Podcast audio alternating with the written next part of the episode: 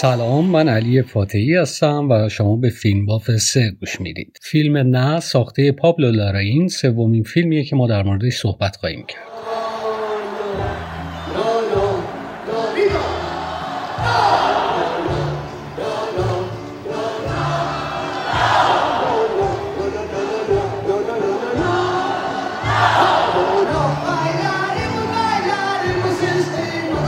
بعد از 15 سال حکومت دیکتاتوری نظامی در شیلی و سرکوب شدید مخالفان پینوشه که مطمئن بود رمقی برای مخالفین نمونده با توجه به فشار بین المللی و سفر پاپ ژامپل دوم به شیلی تم به رفراندوم داد. در جریان این رفراندوم به مخالفان اجازه داده شد که روزانه 15 دقیقه از پخش تلویزیون ملی رو در اختیار داشته باشند. و آنها دست به دامن یک تبلیغ ساز شدند Estamos utilizando un lenguaje publicitario, pero armando un concepto político detrás.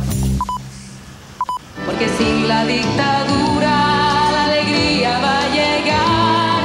Vamos a decir que no. ¿Qué chucha hace un mimo en medio de mi película? La oportunidad que tenemos de derrocar a la dictadura. Esa fue un suicidio docente, sí. Lógico que quieran ganar, pero no pueden, no pueden, ¿cierto? Veo problema. پابلو لاراین در یک خانواده سیاسی متولد شده و پدر مادرش هر دو سیاستمدارانی سرشناس در شیلی هستند. او سه سال بعد از کودتای پینوشه در سانتیاگوی شیلی به دنیا آمد. لاراین به شدت ضد پینوشه است. یه جایی توی یکی از مصاحبه‌هاش میگه در شیلی جناح راست به عنوان بخشی از دولت پینوشه مستقیما مسئول چیزی است که در آن سالها بر فرهنگ شیلی رفته. نه تنها با نابودسازی یا محدودسازی گسترش آن بلکه با تحت فشار قرار دادن نویسندگان و هنرمندان شیلی که برای 20 سال قادر به عرضه خود از لحاظ هنری نبودند.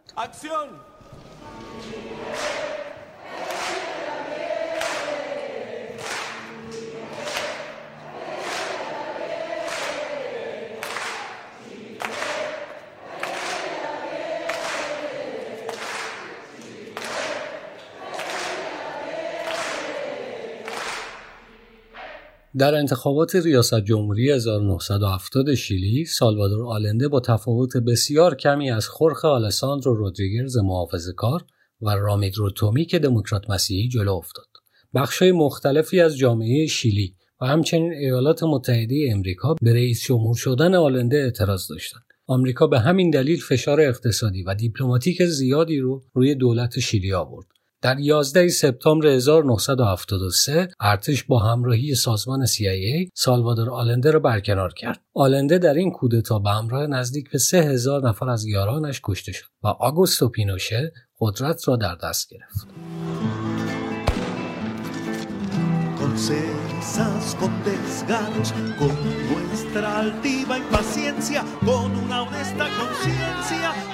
con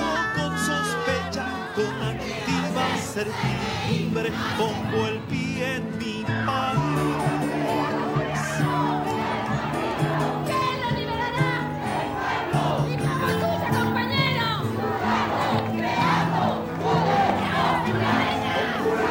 در دوران ریاست جمهوری آلنده تلاش‌های اون برای بازسازی اقتصاد شیلی منجر به افزایش تورم و کمبود مواد غذایی در کشور شد. اعتصاب در بخش‌های مختلف کشور را فلج کرد. در اوت سال 1973 آلنده افسران ارتش را وارد دولت کرد. در آن زمان آگوستو پینوشه به عنوان فرمانده ارتش انتخاب شد. دو حزب اصلی مخالف خواستار استعفای آلنده شدند و او از هوادارانش خواست تا از او حمایت کنند. پس از آنکه آلنده به درخواست معترضان در مورد کنارگیری از قدرت توجه نکرد، جنگنده های نیروی هوایی با راکت و بمب به کاخ ریاست جمهوری حمله کردند و تانک ها به سوی مقر ریاست جمهوری آتش گشودند.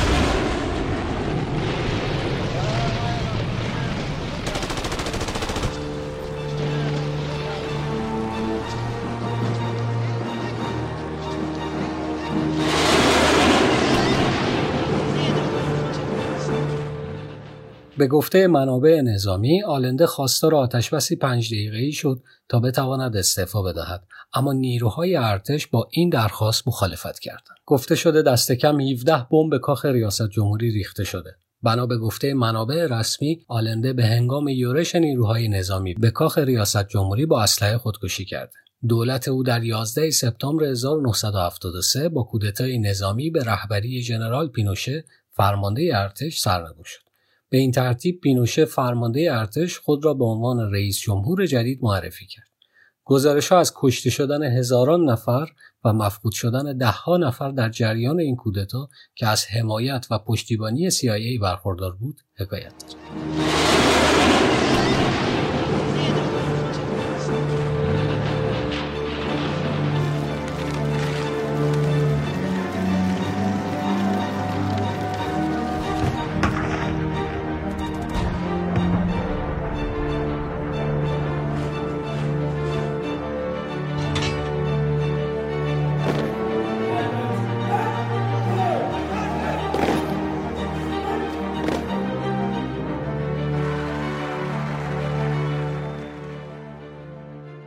سالوادور آلنده زاده 26 جون 1908 در سانتیاگو و سیاستمدار مارکسیست و از بنیانگذاران حزب سوسیالیست شیلی بود. او از نوامبر 1970 تا سرنگونی و مرگش در پی کودتای 11 سپتامبر 1973 میلادی رئیس جمهور شیلی بود. از سالوادور آلنده به عنوان اولین رئیس جمهور مارکسیست که با رأی به قدرت رسید نام می‌برند. او بیشتر از چهل سال در عرصه سیاست حضور فعال داشت. تا قبل از رسیدن به ریاست جمهوری مقامهایی از قبیل سناتور، نماینده و وزیر کابینه را در پرونده خود داشت.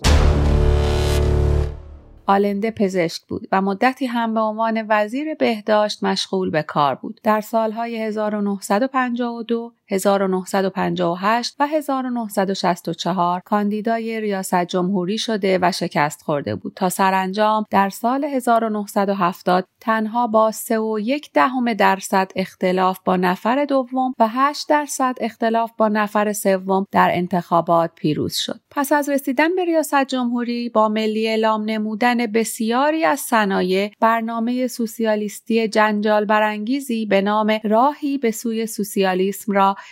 اجرا نمود. در سال اول ریاست جمهوریش نرخ رشد اقتصادی به 8.6 دهم درصد و نرخ بیکاری به 3.6 دهم درصد رسید. در سال دوم با کاهش 24 درصدی صادرات و افزایش 26 درصدی واردات تورم به میزان قابل توجهی افزایش یافت تا حدی که با افزایش 126 درصد نرخ واردات مواد غذایی قفسه مغازه ها از اجناس خالی شد و باعث رونق بازار سیاه گردید. در می 1973 دادگاه عالی شیلی دولت را به اتفاق اکثریت آرا به نقض قوانین و جلوگیری از اقدامات قانونی پلیس و تصمیمات نادرست قضایی محکوم نمود و در آگست 1973 دیوان عالی کشور از آلنده به دلیل ناتوانی در اجرای قانون شکایت نمود و نمایندگان مجلس نیز اعلام کردند که آلنده برخلاف قانون اساسی قوانین را اجرا نمی کند. در واقع اعلام شد که دولت آلنده در به دست گرفتن کل اختیارات کشور تلاش نموده اصل تفکیک قوا را رعایت نکرده و قانون اساسی را نقض می کند. در 22 آگوست 1973 مجلس نمایندگان شیلی بیانیه ای را در مخالفت با وی صادر کرد که در آن دولت آلنده به موارد زیر محکوم شد. رعایت نکردن نظام قانونی کشور، جلوگیری از اجرای تصمیمات قضایی برای طرفداران خود و نقض احکام قضایی، جرایم گوناگون رسانه‌ای از قبیل به دست گرفتن کنترل یک جانبه تلویزیون به نفع خود و اجرای فشار اقتصادی علیه رسانه های منتقد دولت مسلح کردن طرفداران و گروه های موافق خود سرکوب غیرقانونی کارگران معدن تلاش برای ایجاد پلیس و ارتش مخصوص و وابسته به خود و اجرای محدودیت های غیرقانونی مهاجرت. Libertad. ¿Hasta cuando ya de abusos es el tiempo de cambiar? Porque basta de miserias, voy a decir que no. ژنرال آگوستو خوز رامون پینوش اوگارته زاده 25 نوامبر 1915 در والپارایسو از نظامیان شیلی بود که در کودتای 11 سپتامبر سال 1973 شیلی دولت سوسیالیست آلنده را سرنگون کرد و به مدت 17 سال ریاست جمهوری شیلی را تا سال 1990 بر عهده داشت. پینوشه در سال 1990 قبل از ترک مقام خود تدابیری اندیشید که به موجب آن از مسئولیت برخوردار شود تا جرایم او قابل تعقیب نباشد. تا چندی پیش که دادگاه عالی شیلی مسئولیت حقوقی او را لغو کرد و او می توانست به خاطر قانون شکنی محاکمه شود. به دنبال کودتای او در سال 1973 علیه دولت هزاران نفر در شیلی به زندان افتادند. از زمان برکناری ژنرال پینوشه هزاران نفر از مخالفانش خواهان دستگیری و محاکمه او بودند. پس از فوت او احساس یأس در میان مخالفان به علت دادگاهی نشدن آگوست پینوشه به علت اتهامات نقض حقوق بشر در دوران زمامداریش به وجود آمد. در نوامبر 2006 پینوشه مسئولیت آنچه که در دوران او انجام شده بود را پذیرفت گرچه هرگز به دلیل این کار محاکمه نشد. بسیاری از هواداران وفادارش نیز پس از آنکه در سال 2004 معلوم شد که او درگیر یک اختلاس 27 میلیون دلاری بوده او را رها کردند. وی سرانجام در دهم دسامبر 2006 در سن 91 سالگی در سانتیاگو درگذشت.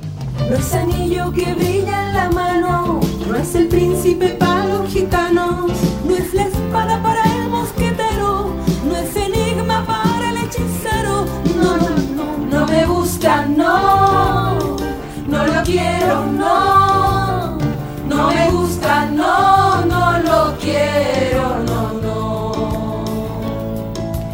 mal verlo todos los días, me molesta su sonrisa fría. Me incomoda su literatura, me deprime su minicultura. No, no, no. No me gusta, no, no lo quiero, no, no me gusta, no, no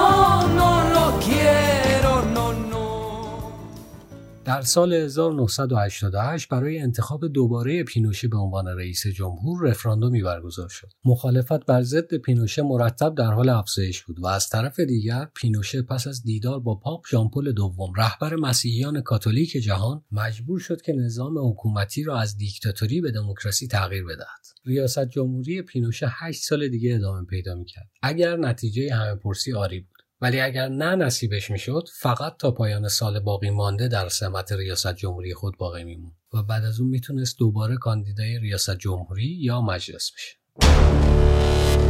تبلیغات سیاسی برای پاسخ نه به این رفراندوم خیلی سریع به راه افتاد. کمپینای بزرگی برای نه به حکومت پینوشه به همراهی گروههایی از قبیل حزب سوسیالیست، سوسیال دموکرات، رادیکال ها و همینطور دیگر گروههایی که سابقا از هم پاشیده و غیر منسجم بودند برپا شد. سرانجام در تاریخ 5 اکتبر 1988 با 10 درصد اختلاف پینوشه شکست خورد.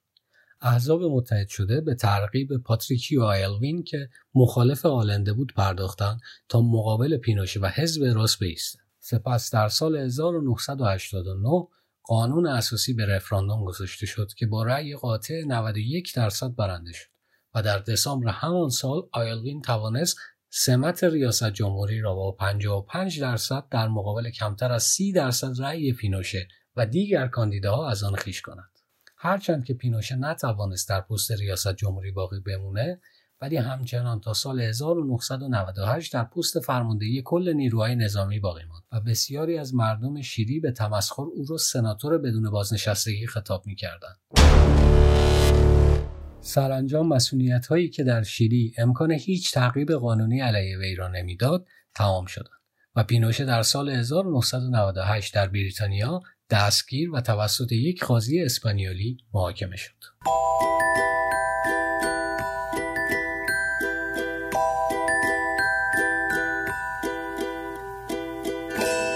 در تعریف روایت هایی که از یک واقعی تاریخی برگرفته میشن یک سوال اساسی وجود داره آیا باید به بهای وفادار بودن به واقعیت از قصه گویی صرف نظر کرد؟ با ساختن فیلم نه آقای پابلو لاراین به این سوال پاسخ منفی داده. لاراین به خاطر هماهنگی فیلم با فیلم های آرشیوی موجود از سال 1988 که حدوداً 30 درصد فیلمش رو تشکیل میده به خاطر استفاده از ادبیات محاوره وقت برای نوشتن دیالوگ ها و طراحی لباس و صحنه جایزه بهترین فیلم هنری جشنواره کن رو از آن خودش کرد. اما علیرغم درخشش فیلم در نگاه منتقدهای خارجی در داخل شیلی انتقادهای بنیادینی به لاراین وارد شد که مهمترین اون ساده سازی ماجرا و نادیده گرفتن عوامل اصلی پیروزی کمپین نه که همون اتحاد قوی، جنبش های دانشجویی، حزبهای سیاسی فعال و فعالیت های حقوق بشری در طول دوران حکومت پینوشه هست. قضیه از این قراره که در داستان آقای لاراین قهرمان داستان که یک شخصیت خیالیه مرد جوانی است به نام رنه که فردی مستعد در حرفه تبلیغاته.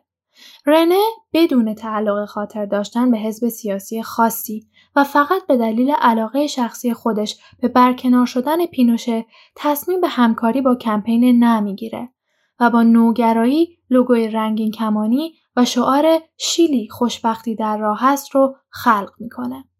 تمرکز فیلم هم روی روند ساخته شدن تبلیغات کمپین نه و تلاش رنه برای ساختار شکنیه که در نهایت منجر به برکناری دیکتاتوری پینوشه میشه. چیزی که به نقل از روزنامه نیویورک تایمز رهبرهای اصلی این کمپین رو اصلا خوشنود نکرده به طوری که رئیس کمپین نه فیلم رو کاریکاتوری خطاب کرده تصویری که فیلم نه از چگونگی پیروزی دموکراسی بر دیکتاتوری میده از این جهت باب میل چیلیایی ها نیست که پروسه طی شده برای رسیدن به این هدف با شعر و رقص و خنده و رنگین کمان به دست نیومده. در اینجا تشابه وضعیت لاراین با رنه بسیار جالب توجهه. چرا که رنه هم بارها و سرتاسر سر فیلم از سوی خانواده، همکارها و اعضای حزب مخالف به خاطر سبک خودش مورد انتقاد و شماتت قرار می‌گیره. از طرف دیگه پیشینه خانوادگی لاراین هم دلیل دیگه ای برای خوشایند نبودن فیلم به زعم شیلیایی هاست. چرا که پدر و مادر اون هر دو در حزب راست فعالیت داشتن. به صورت خلاصه می‌تونیم بگیم پابلو لاراین در فیلم نه خودش رو به روایت وقایع تاریخی محدود نکرده و شاید بهتر باشه گفت که اون قصه ای در بستر وقایع تاریخی گفته.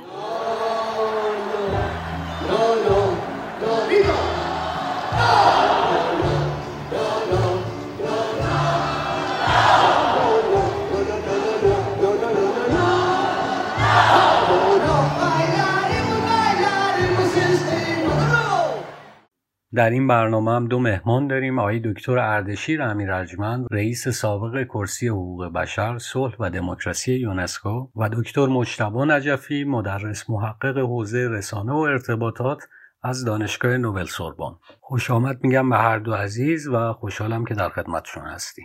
آقای دکتر امیرجمند سوال اول می‌خوام از شما بپرسم که اصلا رفراندوم از نظر قانونی چیه؟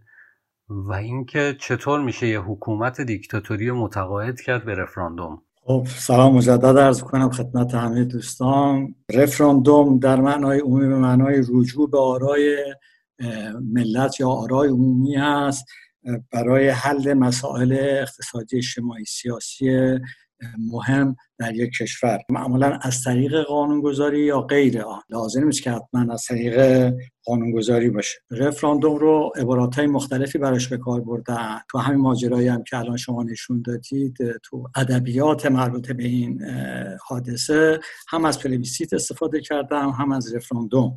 و غالبا در رابطه با شیلی از عبارت پلبیسیت استفاده کردن. که حالا یه توضیح مختصری میدم تفاوتشون می‌تونه چی باشه. رفراندوم نظر قانونی اشکال مختلفی داره. می‌تونه الزام آور باشه. وقتی الزام آور یعنی اینکه بعد از رفراندوم باید که نهادی که رفراندوم برگزار کرده به اون گردن بذاره و اون عملی بکنه. ممکنه که مشورتی باشه یعنی اون نهاد ملزم به حتما قبول نتایج رفراندوم نیست. یعنی لازم است مطابق با آن تصمیم سیاسی بگیره. گاهی اوقات از عنوان پلیبسیت در این مورد استفاده کردن. رفراندوم می‌تونه که جنبه تقنینی داشته باشه یعنی در واقع رفراندوم یک راه حل دیگه برای قانونگذاری باشه یک مکانیزم دیگری جدای از مکانیزم عادی مجلس یا مجلسین برای وضع قانون باشه. رفراندوم می‌تونه تأسیسی باشه یعنی اینی که موجد قانون اساسی جدید بشه. رفراندوم ممکنه که ابتکار عامه باشه یعنی اینی که درخواست تعدادی از مردم یا مثلا بخش از نمایندگان مردم امکان عملی شدنش داشته باشه.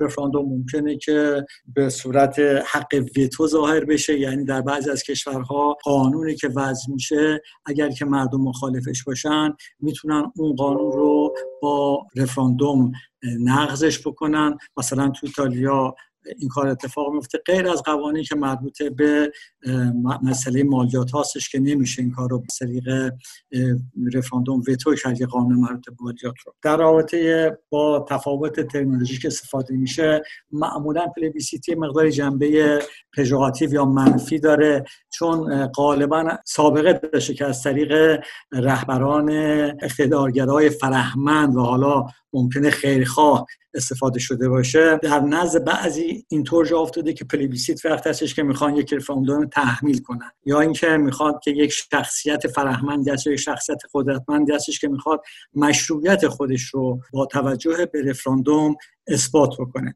اما به صورت وسیع در ادبیات حقوقی هم در حوزه سیاسی و هم در حوزه حقوقی کلمه رفراندوم و پلیبیسیت به جای هم استفاده شدن و یک وجه تفکیک اساسی نداشتن. در رابطه با اینکه آیا میشه باش نظام سیاسی تغییر داد؟ بله همه کار با رفراندوم میشه انجام داد. اینی که آیا رفراندوم خوب هست یا بعد از خیلی دم بحث میشه. این دیگه بنابر شرایط و اوضاع احوال و این است که شما در چه شرایطی می‌خوای رفراندوم رو برگزار بکنی یا پلبیسیت رو برگزار. مثلا فرض فرمایید ناپلئون برای تحکیم اقتدار خودش بسیار از پلبیسیت استفاده کرده و هر دفعه هم که می‌خواسته این بوده که آیا منو می‌خواهید یا نمی‌خواین. یعنی مسئله قدرت خود ناپلئون بوده. افراد فرهمند همیشه استفاده کردن. افرادی بودن که می‌دونستن که حرفشون قطعا به کرسی میشینه پس بنابراین برای مشروعیت دادن قانونی اون به رفراندوم استناد کردن. همینجور که در خیلی از موارد دیگه برای تحکیم دموکراسی ازش استفاده شد. نکته که باید بهش توجه بکنیم نظر فنی این که رفراندوم از این نظر دیگه مکانیزم حمایت از حقوق مردم در مقابل قوه مقننه است. برای اینکه خلاصه در یک نظام دموکراتیک برای اینکه حکومت قانون وجود داشته باشه علاوه بر تفکیک قوا و در واقع توازن قوا ما نیاز به یک مکانیزم های مشخصی در مقابل هر یک از قوا هستیم. مکانیزم که در مقابل قوه مقننه پیش بینی شده در واقع رفراندومه که هرگاه قوه مقننه از اختیارات خوش خواست تجاوز یا اینی که نه اینی که اون چیزی رو که باهاش آمده رأی گرفته بهش عمل نکنه و خلاف خواست مردم عمل بکنه از رفراندوم بشه که مردم جلوش رو بگیرن. و همچنین الان یک نوع دیگه رفراندوم هست برای اینکه این مشکلی که در نمایندگی وجود داره رفع کنیم و اون که اگه نماینده رو انتخاب کردیم و بعدا نماینده مطابق با مانداش عمل نکرد و مردم نخواستنش بتونن از طریق رفراندوم مثلا اون رو برکنار بکنن. به حال این مکانیزم کنترل کننده یک نقش مهمی هستش در ادبیات حقوقی در رابطه با رفراندوم. آی نجفی شما نظرتون در مورد فیلم چیه؟ به نظر شما میشه یک کسی مثل پینوشه رو یه دفعه متقاعد کرد به رفراندوم؟ من برای پاسخ به سوال شما یک سعی می‌کنم یه چارچوبی به بحثم بدم که بهتر بتونیم روی اون چارچوب سوار بشیم برای نقد بهتر فیلم یکی اصولا این فیلم چی می‌خواد به ما بگه؟ از یک دوره مهم از تاریخ شیلی اولین محور که من می‌تونم مورد اشاره قرار بدم یه شگیری پابلیک تو به مفهومی که جان دیوی میگه که در این فیلم کاملا مشخص اجتماعی از انسانهای همبسته که حول محور یک هدف مشخص کرده هم میان. این public از یه تنوع خاصی برخوردار هستش. افرادی رو دور هم جمع می‌کنه که نگران هستن از یک وضعیت. این نگرانی می‌تونه مستقیم باشه می‌تونه غیر مستقیم باشه. برای حل این مشکل تلاش می‌کنن پژوهش کنن کنکاش کنن تا به یک خواست محوری که اون خواست محوری شکست دیکتاتوری نظامی هست برسن. در public اون چیزی که اهمیت داره وحدت در این تنوع. ما در فیلم می‌بینیم که تنوعی از بازیگران مختلف در عرصه سیاسی شیلی مشاهده میشه به خصوص موقعی که پیروز میشه. ما از اجتماعی از انسانهایی رو می‌بینیم که گرایش های متفاوتی دارن از چپ ها تا فمینیست ها تا دموکرات های مسیحی تا از چپ میانه تا چپ های کلاسیک ارتودکس در این فیلم حضور دارن. محورم نفی حکومت نظامی میراث کودتای سال 1972 است که به اون رسیدن و به عنوان یک مشکل عظیم و گسترده و متنوع و پیچیده در عرصه سیاسی شیری مطرح شده. محور دوم تئوریکی که من از این گرفتم یه نوع پرگماتیسمی در این فیلم مشاهده کردم یه نوع نتیجه اصالت نتیجه گرایی هستش. به خصوص در کلام طراح کمپین که تاکید بر پیروزی و نتیجه می‌کنه نه صرف حقانیت. و اصولا طراح کمپین در برابر کسانی که معتقد هستن ما آمده ایم تا حرفهایمان رو بزنیم. ما آمده ایم تا دردها و رنجهای کسانی که قربانی دیکتاتوری نظامی شدن رو بیان بکنیم مقاومت می‌کنه و تاکید بر امید دارد تاکید بر عشق دارد و تاکید بر نتیجه. پس اگر من پرگماتیسم رو در باز هم بیان دیوی و در نظر بگیرم یک نوع اصالت نتیجه گرایی هم در این فیلم می‌بینم که اینم از اهمیت بزرگ قرار محور سوم تئوری که این اثر سلطانسی در مورد رنج از راه دور و چطور انسان ها می توانند با یک تجربه ای که برای ما نیست همبسته بشوند و چطور درک بکنن من فکر کنم خیلی از کسانی که در جنبش 88 و بعد از اون ضربه دیدن زخم خوردن به نوعی می‌توانند با این تجربه همگام شوند. بولتانسکی معتقده که ما دو رژیم در این تجربیات داریم. یکی رژیم عدالت هست. رژیم عدالت بیشتر بر نفی گذشته. بیشتر بر نفی کاسی ها در ظلم هایی که شده تاکید می‌کنه. یه رژیم داریم رژیم عشق رژیم عشق به آینده نگاه, نگاه می‌کنه امید رو تبلیغ می‌کنه. رژیم عدالت اگر که به صورت عمومیت ها رو میگه رژیم عشق به نوعی یک سری موارد انحصاری و مشخص و ویژه رو برای ما مطرح می‌کنه. آقای دکتر امیر ارجمند نظرتون در مورد خود فیلم چیه؟ اون روایتی که این فیلم از رفراندوم می‌کنه. این فیلم نشون میده که چقدر این وضعیتی رو که شاهدش بودین در کشورهایی که یک نظام اقتدارگرا و دیکتاتور دارن شباهت داره. یعنی شباهت گفتمانی بین گروه ها و جریان های مختلف در مورد شرکت کردن عدم شرکت در مورد تغییر مفهوم واژه ها در, در مورد تقلب در خود رفراندوم. نقش صدا و سیما اینی که مثلا فرض فرمایی که در همین فیلم چیزی که خیلی نظر حقوقی جالب و مهم هست این که میگه کسایی که طرفدار پینوش هستن میگن اونها 15 دقیقه دارن ما اون 15 دقیقه به اضافه بقیه. یعنی اینکه یک واقعیت عینی هستش که خیلی از وقتها کسی که قدرت در دست داره فکر می‌کنه با توجه به قدرتی که در دست داره می‌تونه انتخابات رو مهندسی بکنه. می‌دونید که 1973 وقتی کودتا در شیلی صورت گرفت هرچند که آمریکا یکی از حمایت کنندگان اصلی این کودتا بود ولی کشورهای دیگر اروپایی و بخش مهمی از دنیا عکس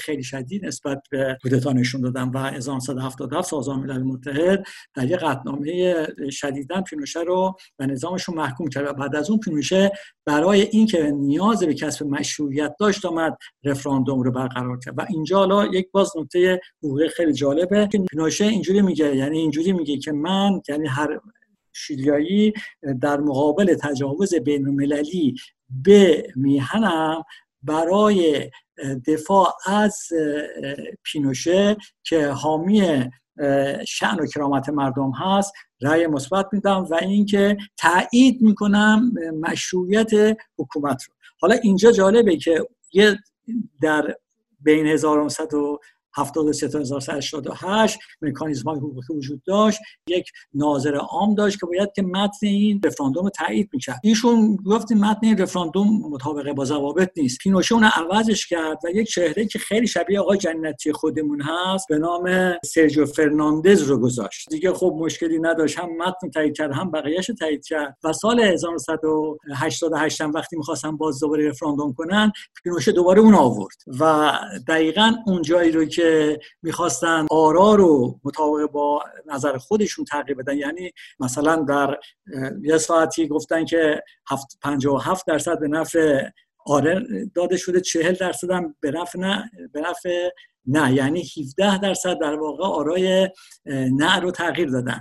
و بعدا خب چون اون حمایت بین المللی بود و در واقع اون مجموعه جنرال هایی که کودتا رو انجام داده بودن بعضیشون با توجه تضمینی که آمریکا و انگلستان داده بودن در مورد اینکه نتایج انتخابات تغییر نکنه آمد و مقابل پینوشه وایستا پینوشه مجبور شد که نتایج رو درست اعلام کنه. حالا درست اعلام کردنش هم نمی‌دونیم ولی به هر پیروزی نه رو گفتن. خیلی شباهت گفتبانی خیلی من این فیلم رو اون زمان دیده بودم ولی این اثری که این دفعه گذاشت مثلا نداشت.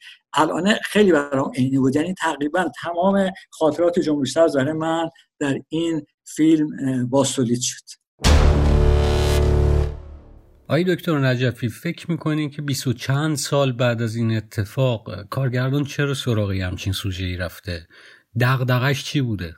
پروبلماتیک اصلی فیلم به نظر من چگونگی پیروزی ارتباطات بر دیکتاتوری نظامیه. یعنی کارگردان در پی نمایش این مسئله اصلی است که چگونه ارتباطات می‌تواند یک دیکتاتوری نظامی که نهادینه شده است و سالها توانستی از خودش رو در جامعه جا بندازه رو شکست بده و این یک امر بسیار دشواره.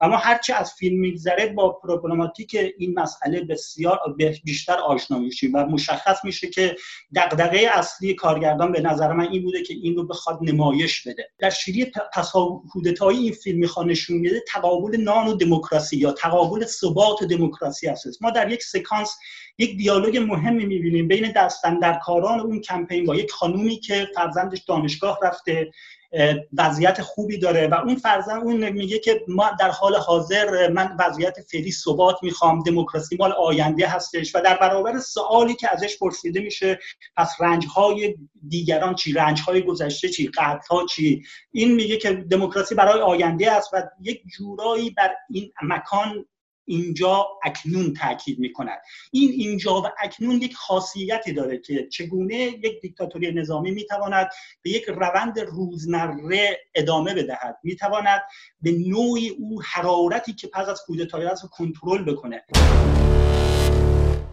محور اصلی اینجایی که چگونه با ارتباطات با شناخت وضعیت ممکن. شناخت جامعه که در حال تحول تغییر هست می توان از یک روزنه های استفاده کرد برای شکست دیکتاتوری نظامی. عوامل مختلفی بودن که پینوشه رو مجبور می‌کنه به تن دادن به این رفراندوم از جمله تغییر سیاست دولت آمریکا از جمله حتی حرکت های چریکی که در صورت می‌گیره اعتراض هایی که صورت می‌گیره. کم کم در فیلم می‌بینیم که هویت بازیگران شکل می‌گیره. تلاش می‌کنه که طراح کمپین رو به عنوان میانجی میان دنیای سوسیالیست با یک جامعه مصرفی نشون بده. سعی می‌کند بین اون میراث باقی مانده از چپ و جامعه مصرفی که نمادش همین طرح کمپین هست آشتی برقرار کنه. ما تقابل زبانها رو داریم. زبانهایی که از یک زبان محافظه کار میاره که میاد که در این فیلم تبلیغاتی که دوتا رو نشون میده کاملا مشخصه. زبانی که بر اصلهای محافظه کاری مثل خانواده مذهب و پینوشه به عنوان پدر ملت تاکید می‌کنه و از اون طرف زبانی که تلاش می‌کنه یک نوع همبستگی رو در جامعه به وجود بیاره زبان نسل جوان رو تبلیغ می‌کنه بارها تاکید می‌کنه شیلی شاد. این شیلی شاد آگنده اون پسر بچه که یک نگاه نگرانی داره اون پسر بچه شاهد خشونت هایی هست که در حین کار پدرش متوجه میشه. و اصولا آنچه که این فیلم می‌خواهد بگوید این است که چگونه کمپین می‌تواند هویت های متضاد رو کنار هم قرار بده. آقای دکتر امیر ارجمند داستان فیلم در سال 1988 اتفاق میفته و فیلم در سال 2012 ساخته شده تمام هدف کارگردان در طول فیلم اینه که با ابزار سینما ما رو ببره در فضای دهه 80 شیلی ولی ما که داریم در سال 2020 با فاصله این داستان رو می‌بینیم آیا می‌تونیم بگیم که این تبلیغ ساز با این کمپین به مردم شیلی رویا فروخته؟ شیلی شاد شد؟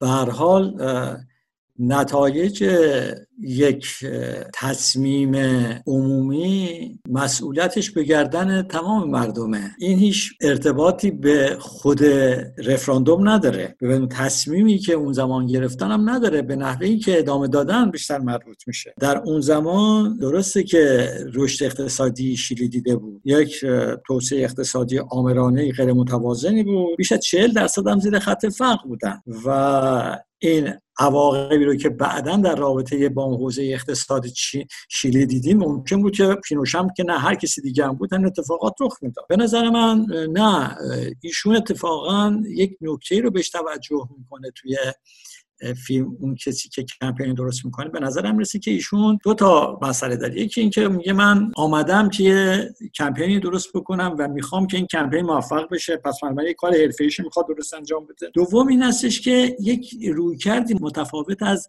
قدیمی ها داره. نه اینکه نتیجه گرا باشه. ارزش ها براش مهمه ولی ایشون براش یکی از مسائلی که خیلی مهمه این هستش که به جای اینکه بگیم که چقدر سرکوب کردن بگن که اگر بعدا چه خواهد شد؟ یه امیدی رو بدیم در ضمن به سبک زندگی هم توجه می‌کنه. یعنی تمام تبلیغاتی که داره می‌کنه سبک زندگی رو مورد توجه قرار میده. پس بنابراین توش خیلی آدم نیستش که با ارزش ها کاری نداشته باشه. اما به هر حال اون چیزی که اتفاق میفته در شیلی به نظرم می‌رسه که متفاوت از خود مسئله رفراندوم. شما مثلا اگر اینجوری باشه می‌تونین در رابطه با تمام اتفاقاتی که رخ داد همینه بگیم. مثلا بگید مردم ویتنام وقتی که مبارزه کردن برای استقلالشون خب بعدا اینا آمدن هم کشته دادن بعد آمدن همشون با اراده خودشون متحد آمریکا شدن. توجه می‌فرمایید پس بنابراین اساسا اونهایی که درس مقاومت دادن رویا فروختن. به نظر من نه عوامل متعدد درش نقش داره. یه بخشش این هستش که آیا اونهایی که میان و قدرت رو در دست می‌گیرن مطابق با آنچه که می‌گویند عمل می‌کنن یا نه؟ مثلا شما در رابطه با اروگوئه خلاصه می‌بینید کسی که میاد و در مبارزه هم بود و بعدا میاد رئیس جمهور میشه اون همون آدمه هیچ تغییر نمی‌کنه. ولی آیا همه اینجوری بودن؟ خب نبودن دیگه. خب پس با این تعریف میشه تو دوره انتخابات و کمپین هر وعده ای داد و بعد مسئولیتی در قبالش نداشت. نه اصلا. اتفاقا اینو ببینید هیچ اصلا نمیشه این کار انجام داد. من به چه مخالفه با این مسئله هستم؟ ببینید یکی از مسائلی که ما خودمون داشتیم این بود که مثلا آقای روحانی آمد هزار یک قول به شدنی و ناشدنی داد در حالی که می‌دونست که نمی‌خواد اجرا بکنه احتمالا. بعدا بهش متحد نبود و بعضی از دوستان خود می‌گفتن بابا این انتخاباته. تو انتخابات هر چیزی میشه گفت. نه همچین چیزی نیست. در انتخابات هر چیزی نمیشه گفت. در انتخابات باید چیزی رو که شما مردم قول میدی بدونی که می‌خوای انجامش بدی. یک ارادهش داری. دو ارزیابی تیم باشه. صادقانه که توانایی انجاممون داری ما در رابطه با سال 88 سه تا محور رو تعیین کرده بودیم. کارایی رو که مهندس رأسا قول میده انجام بده. کارایی رو که خودش به تنهایی نمی‌تونه انجام بده باید با کمک دیگر قوا باشه در جهتش تلاش می‌کنه. کارهایی که نیاز به اصلاحات ساختاری داره که اون دیگه مسئلهش متفاوته. ولی سه گروه مختلف که قول نادرست و بیخود داده نشه خارج از ظرفیت قول داده نشه. یعنی حداقل قصد بر این بود. من فکر می‌کنم حداقل صداقت کسی که وارد کار سیاسی میشه اینه نمی‌تونه هر چیزی رو قول بده. ببینید آقا به نظر من نمی‌رسه که اون فرد داشت رو یا فروشی می‌کرد. اون فکر می‌کرد که این چیزها امکان پذیره و واقعا هم ممکن بوده. چرا امکان نداشته؟ هیچ وقت تو کمپین یک قول خیلی روشن و سریح و نمی‌تونم مثلا درصد بالا رفتن نمی‌دونم رشد اقتصادی غیرم داده نشد. ولی اینکه آینده خوبی می‌تونه در, در انتظارشون باشه خب می‌تونه این اتفاق بیفته. آقای نجفی نشانه های زیادی تو فیلم وجود داره. ولی به نظر من یکی از مهمترین نشانه هایی که هست مایکروویوه. و این انتظاره یه دقیقه‌ای دو دقیقه‌ای که پای مایکروویو میشینه. آیا به نظرت کارگردان معادل نساخته از این مایکروویو و تلویزیون؟ آیا انتظاری که این تبلیغ ساز از کمپین داره همون انتظاری نیست که از مایکروویوش داره؟ نه من اصولا اون بحث ها نشانه ها خیلی جدی هستن. حتی در ماشین هم ما می‌تونیم ببینیم. یه نشانه هایی که اتفاقا می‌خواد context اون فضای جامعه مصرفی که استیلا پیدا کرده رو نشون بده. و اتفاقا اون عامدانه داره مطرح می‌کنه به نظر من کارگردان که فضا عوض شده.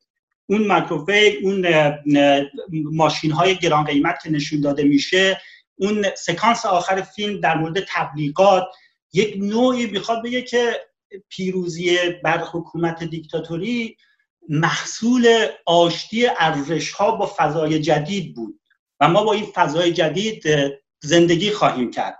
و یه نوع کمیونیکاسیون تبلیغاتی رو هم دارم میگه و میگه ما باید بین اون کمیونیکاسیون ارتباطات سیاسی کلاسیک و تبلیغاتی که محصول اون دوره هستش و نسل جوان رو قرار گرفته باید آشتی برقرار بکنیم. من اون نشانه ها رو نشانه های آشتی می‌بینم. به خصوصی که اصولا این فیلم خیلی هم نشانه داره. از رنگین کمان گرفته که امید رو نشون میده.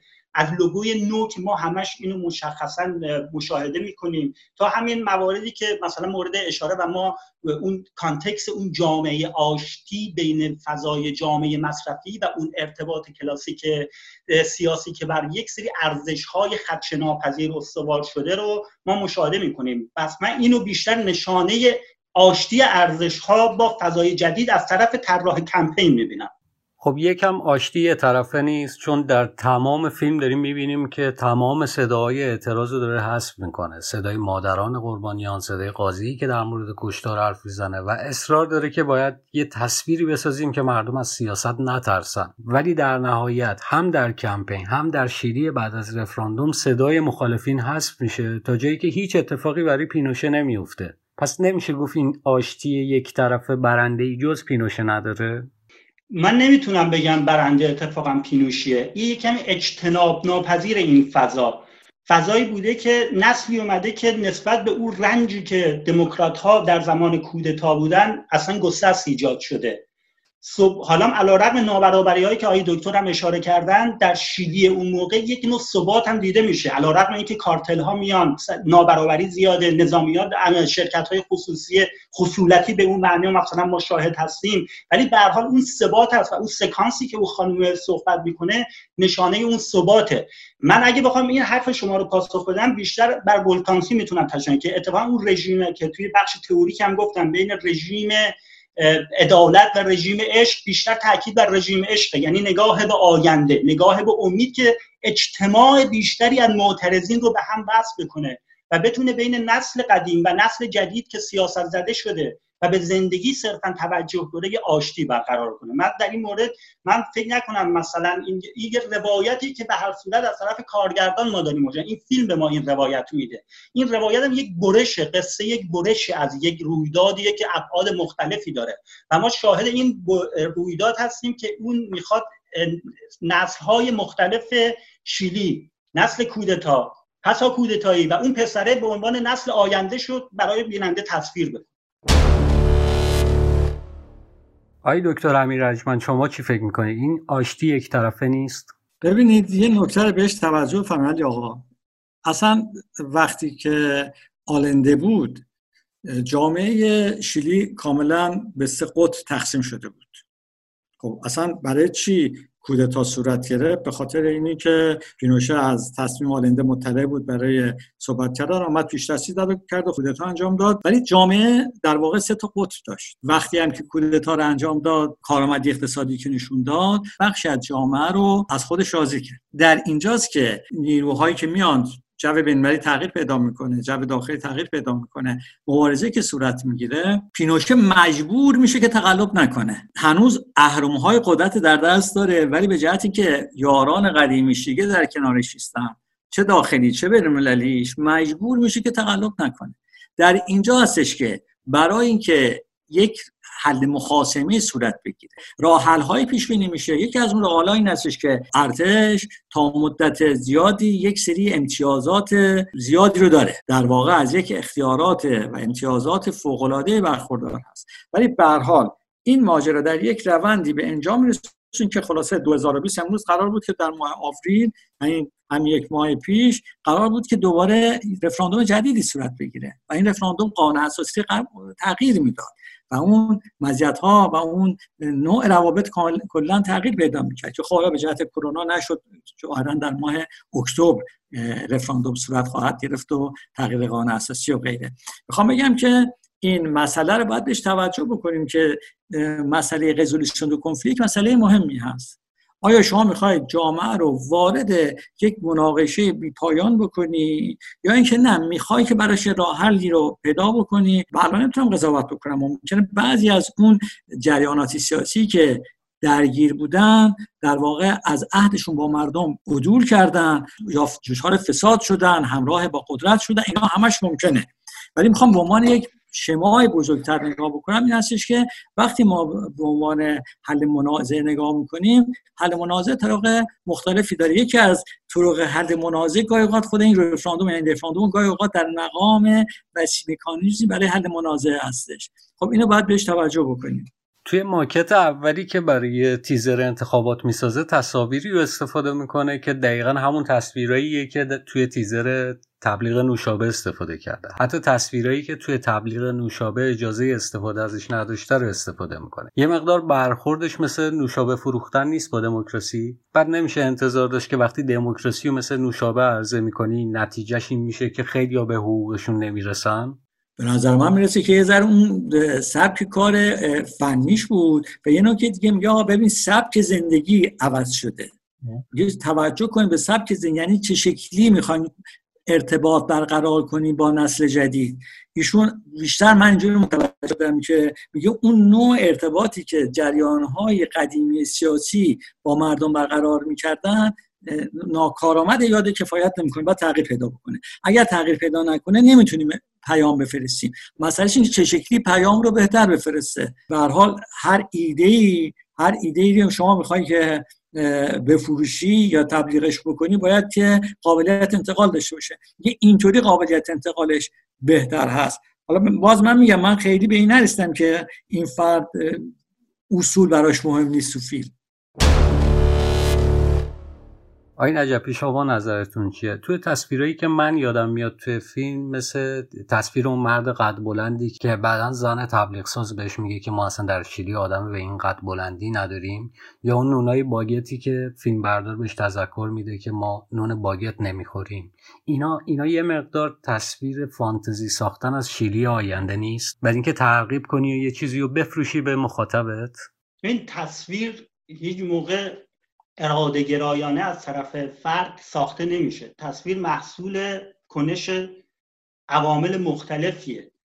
طراح کمپین محصول اون کانتکسی که درونش رشد کرده و اتفاقا داره بر اون تفاوت ذهنیت طراح کمپین با نامزدش یعنی همسر سابقش رو داره به خوبی نشون میده. ما این تقابل فکری بین این دوتا رو هم در روش و هم در یه بخش از اصول مشاهده هستیم. نه که اون طراح کمپین اصول نداره. اون طراح کمپین متدولوژی خیلی براش مهمه. ولی تکلیف همسر ایشون مشخص شده. همسر ایشون مش... مطمئنه که پیرمرد اجازه رفراندومی که به نتیجه مثبت برای دموکرات ها منجر بشه نمی‌دهد. ولی طراح کمپین در تقابل با دموکرات های قدیمی که علیهش هستن در اون کمپین تاکید می‌کنه ما پیروز میشیم. این نوع فرم بیانیه که جمله های پر از امید میده. جمله هایی که پرفورمانس دارن و افراد رو به کنش وادار می‌کنه. من فکر کنم این تقابل درونش این قشنگ مشخصه. ولی آنچه که از نگاه کارگردان ما بخوایم یعنی برداشت بکنیم می‌خواد بگه طراح کمپین محصول اون شرایط پساکودتایی هست که بخشی از افرادی که از کودتا رنج دیدن توان درکش رو ندارن. و این طراح کمپینه که در نهایت استدلالش پیروز میشه و اون گفتمان تبلیغات مصرفی هم درون اون ارزش ها به عنوان متدولوژی رب میده و اینو تلفیقی حاصل می‌کنه. در کل این فیلم تلفیق تضادها وحدت بخشیدن به تنوع دیدگاه ها سبک ها در همه زمینه ها هست. چه اختلاف طراح کمپین به عنوان نسل پسا کودتایی با نسلی که کودتا رو مستقیم در کرده, در کرده بودن چه اختلاف بین گرایش های مختلف از جمله همسرش و خودش و حتی چه اختلافی بین نظامی هایی که وارث کودتا بودن و آخر مجبور میشن به اراده دموکرات ها در این رفراندوم تن بدهند. من اون چیزی که از این فیلم برداشت کردم این همگرایی بر اساس ایجاد یک زبان مشترک که محصول ایجاد تصویر و کلماتی است که در درون فیلم می‌بینیم. شیلی شاد برای همه و در یک سکانسی بین اون سرباز و اون قربانی کودتا ما کلام اون کمپین رو می‌بینیم که تاکید می‌کنه ما به آینده هر دو فکر می‌کنیم. اون چیزی که ما می‌تونیم مثلا به نوعی با بیان مهندس موسوی که شکست پیروزی ما در شکست هیچ کس نیست ما می‌تونیم یه انتباههایی بین اون تصویر و این کلام ایجاد بکنیم. آقای دکتر امیر اجمن یکی از بحثایی که اون ابتدای فیلم هست اینه که این نماینده های احزاب می‌خوان فکر سیاسیشون رو تحمیل کنن به این تبلیغ ساز و این تبلیغ ساز قبول نمی‌کنه زیر بار نمیره. می‌خواد ایده خودش رو اجرا بکنه. در نهایت یه عده از نماینده ها میرن و یه عده میمونن و بهش باور دارن برای اینکه کارش انجام بده. چقدر جای احترام به این تخصص ها مخصوصا تخصص رسانه‌ای و بین افراد سیاسی تو جامعه سیاسی ایران خالی می‌بینید؟ به حال نسبیه دیگه. افراد مزاقهای مختلف دارن. بعضی ها خیلی کلا اگر بخوایم به عنوان یک امر کلی بگیم نه خیلی نیست. تاریخا اینطوری نبوده. ولی الان خب فکر می‌کنم افراد بیشتر متوجه شدن که مخصوصا در حوزه رسانه‌ای و غیر و اینها هر کسی نمی‌تونه بیاد یه حرفی بزنه. افراد حتی افراد بالای سیاسی این گرایش دارن که حرفای متخصصین گوش بدن. ولی کلا افراد خودش تصمیم می‌گیرن دیگران باید اون یه جوری جاش بندازن. اینطوری بوده همیشه. در رابطه با اون سکانس ها ببینید خیلی اتفاقا باز عین چیزایی بود که مثلا تو ایران میگذره یا میگذشت و میگذره. مثل اینکه گفته میشه خواستن خب این به چه کار می‌خوره این رفراندوم؟ خلاصه اینکه پینوشه تقلب می‌کنه پس بنابراین نریم اصلا شرکت بکنیم. که حرف نادرست هم نبود واقعا تای ماجرا می‌خواد تقلب بکنه ولی خب نتونست بکنه. طرف میگه که نمی‌دونم این کل این کاری که می‌کنی غیر از مشروع ایجاد مشروعیت برای ظالم نیست. حرفای متعدد دیگه ای که زده میشه مثلا مثل خود کاری که پینوشه تو همون کار تبلیغاتیشون انجام میدن و اینی که خودشو به امنیت ملی وصل می‌کنه. یعنی که آقا من امنیت ملی هم همه اینایی هم که مخالف هستن یا تروریست هستن یا مارکسیست هستن یا وابسته به خارج هستن دیگه. می‌خوام بگم که این چیزها خیلی شباهت داره توی ایران و اینجا. ولی میزان استفاده از کار متخصص نه. یعنی من ندیدم واقعا که این حد از در واقع مدارا با فردی که متخصصه صورت بگیره. من شخصا خودم این تجربه رو نداشتم. یعنی حالا به عنوان فردی که وقتی که چیزی رو درست می‌دونستم نظر تخصصی وای میستادم میگم ته ماجرا واسه بعضیا اصلا گوش به این حرفا تازگار نیست. یعنی اون کاری که تصمیم گرفتن نهایتا انجام میدن. ولی خداییش در بین افرادی رو که باشون سر کار داشتم. مهندس موسوی تا بسیار زیادی متفاوت بود و سخن رو فقط برای گوش دادن نمیشنوید. وقتی در, در تصمیماتش تاثیر داشت و معتقد بود که باید حتما ادهی قبلا مشورت بدن صحبت بکنن راهنمایی بکنن نقطه نظراتشون بگن. اینا بود. ولی خب کلا خیلی خیلی ضعیفه. آی نجفی شما چی؟ شما چقدر این جای خالی اعتماد به متخصصین رسانه رو بین سیاسیون خالی می‌بینین؟ رسانه چون که این رشته تخصصی خودم هم هست من معتقدم که اصولا ما جریان های سیاسیمون از گرایش های مختلف فهم زبان رسانه رو ندارن یعنی خوب درک نکردن یعنی پسا تحولات نگاه می‌کنن. تحولاتی که رخ میده و اینا دنبال رو میشن. و این باعث میشه که در صورت از اون میدان اصلی که بتونن بازی بکنن و کمک بکنن در شکلگیری افکار عمومی که به منافع ملی ما نزدیکتر باشه اینا عقب بیفتن. به خصوص بحث رسانه بحث زبان هم هست و بحث زبان روی آرایش های سیاسی در جامعه و اجتماعی. تنوع بازیگرا اثر می‌ذاره.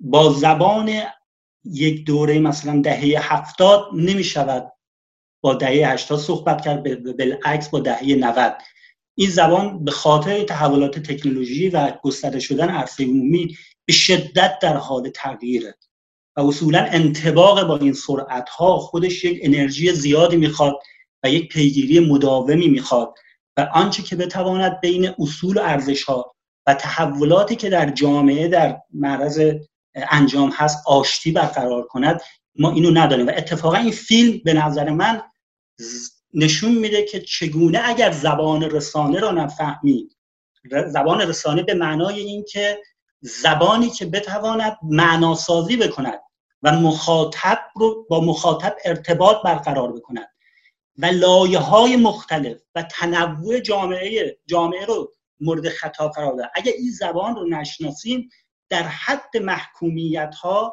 و و اون رژیم عدالت میمونیم. ما حقیم و حقانیتیم اما نتیجه نمی‌گیریم. این فیلم اتفاقا می‌گوید می‌توان با زبان بر استبداد پیروز شد. آقای دکتر امیر ارجمند اگر صحبتی از جنبندی دارین نظری دارین می‌خواین اضافه کنین بفرمایید باز من تاکید می‌کنم که اینجا به آدمی نشون میده که یک توانایی های هنری داره و میاد بالای منازعات معمول میسته و البته یه گرایشی داره و اون هستش که خلاصه نر انتخاب کرده.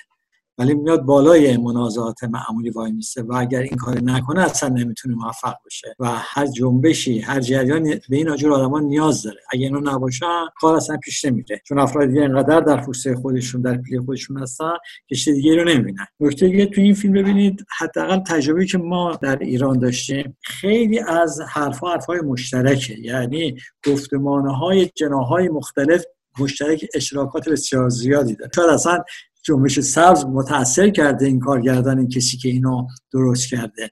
یعنی خیلی از چیزها در رابطه با نوع سنجش آرا نمی‌دونم نقش وزیر کشور خیلی چیزها برها کلا شباهت های بسیار زیادی از حتی استفاده واژگانی که صورت می‌گیرم خیلی مشترک در رابطه با بحث اینی که آیا رفراندوم با رفراندوم می شود نظام تغییر داد یا نه من فکر می کنم که یه وقت هستش که در یک کشوری قانون اساسی که امکان بازبینی خوشم پیش بینی کرده میگه مثلا دو یا سه اصلی وجود دارن که قابل تغییر نیست. اگر یه قانون اساسی داره یک اصولی باشه که خود اون اصول اساسا محل مناقشه هست پس بنابراین هیچ وقت با رفراندوم نمیشه مثلا فرض فرمایید در ایران میگه اصل ولایت فقیه غیر قابل تغییره.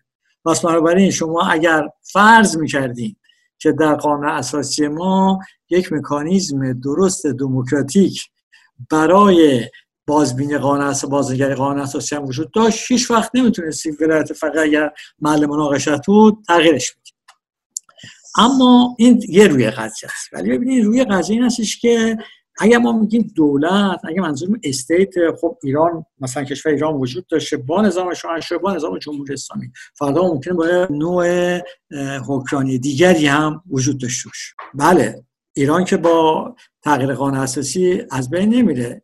یه نوع حکومت دیگه میاد. یه حکومت میره با قانون با رفراندوم یه حکومت دیگه میاد. ولی این حکومت که میاد چقدر سنخیت داره به اون حکومت که قبلا داشته؟ قابل اهمیته. آیا نوع توزیع قدرت و نوع روابط رو به صورت عمده و اساسی تغییر میده یا نه؟ که می‌تونه تغییر بده با رفراندوم کار انجام این نظر حقوقیش کاملا ممکن میسر هست. هیچ در واقع چیز غیر قابل امکانی وجود نداره. بگم اگر که اون اصولی وجود داشته باشه غیر قابل تغییر باشه که اون اصول خودش محل مناقشه هستی باشه برای وقتی که نظر حقوقی واقعا منتفی میشه. آقای نجفی شما چی؟ کلام آخر؟ این فقط این فیلم دو نوع زبان رو داره روایت می‌کنه که بر اساس یک کادر ارزشی استوار شده و کادر ارزشی که به سمت پابلیک میره تلاش می‌کنه که به نوعی انتباق بین او جامعه سرمایهداری که شدید و تحت تاثیر قرار داده. یعنی جامعه مصرفی با یک بخشی از اون ارزش ها و رنج دیده ها رو بخواد نمایش بده. اون مباحث تئوریکن که گفتم کاملا من گفتم می‌شود برش سوار کرد. یعنی می‌شود در موردشون بحث و آنالیز کرد. image ی که در یک context تولید می‌شود و نوع رابطه ای که با اون بازیگران ایجاد می‌کنه معناهای متفاوتی میده.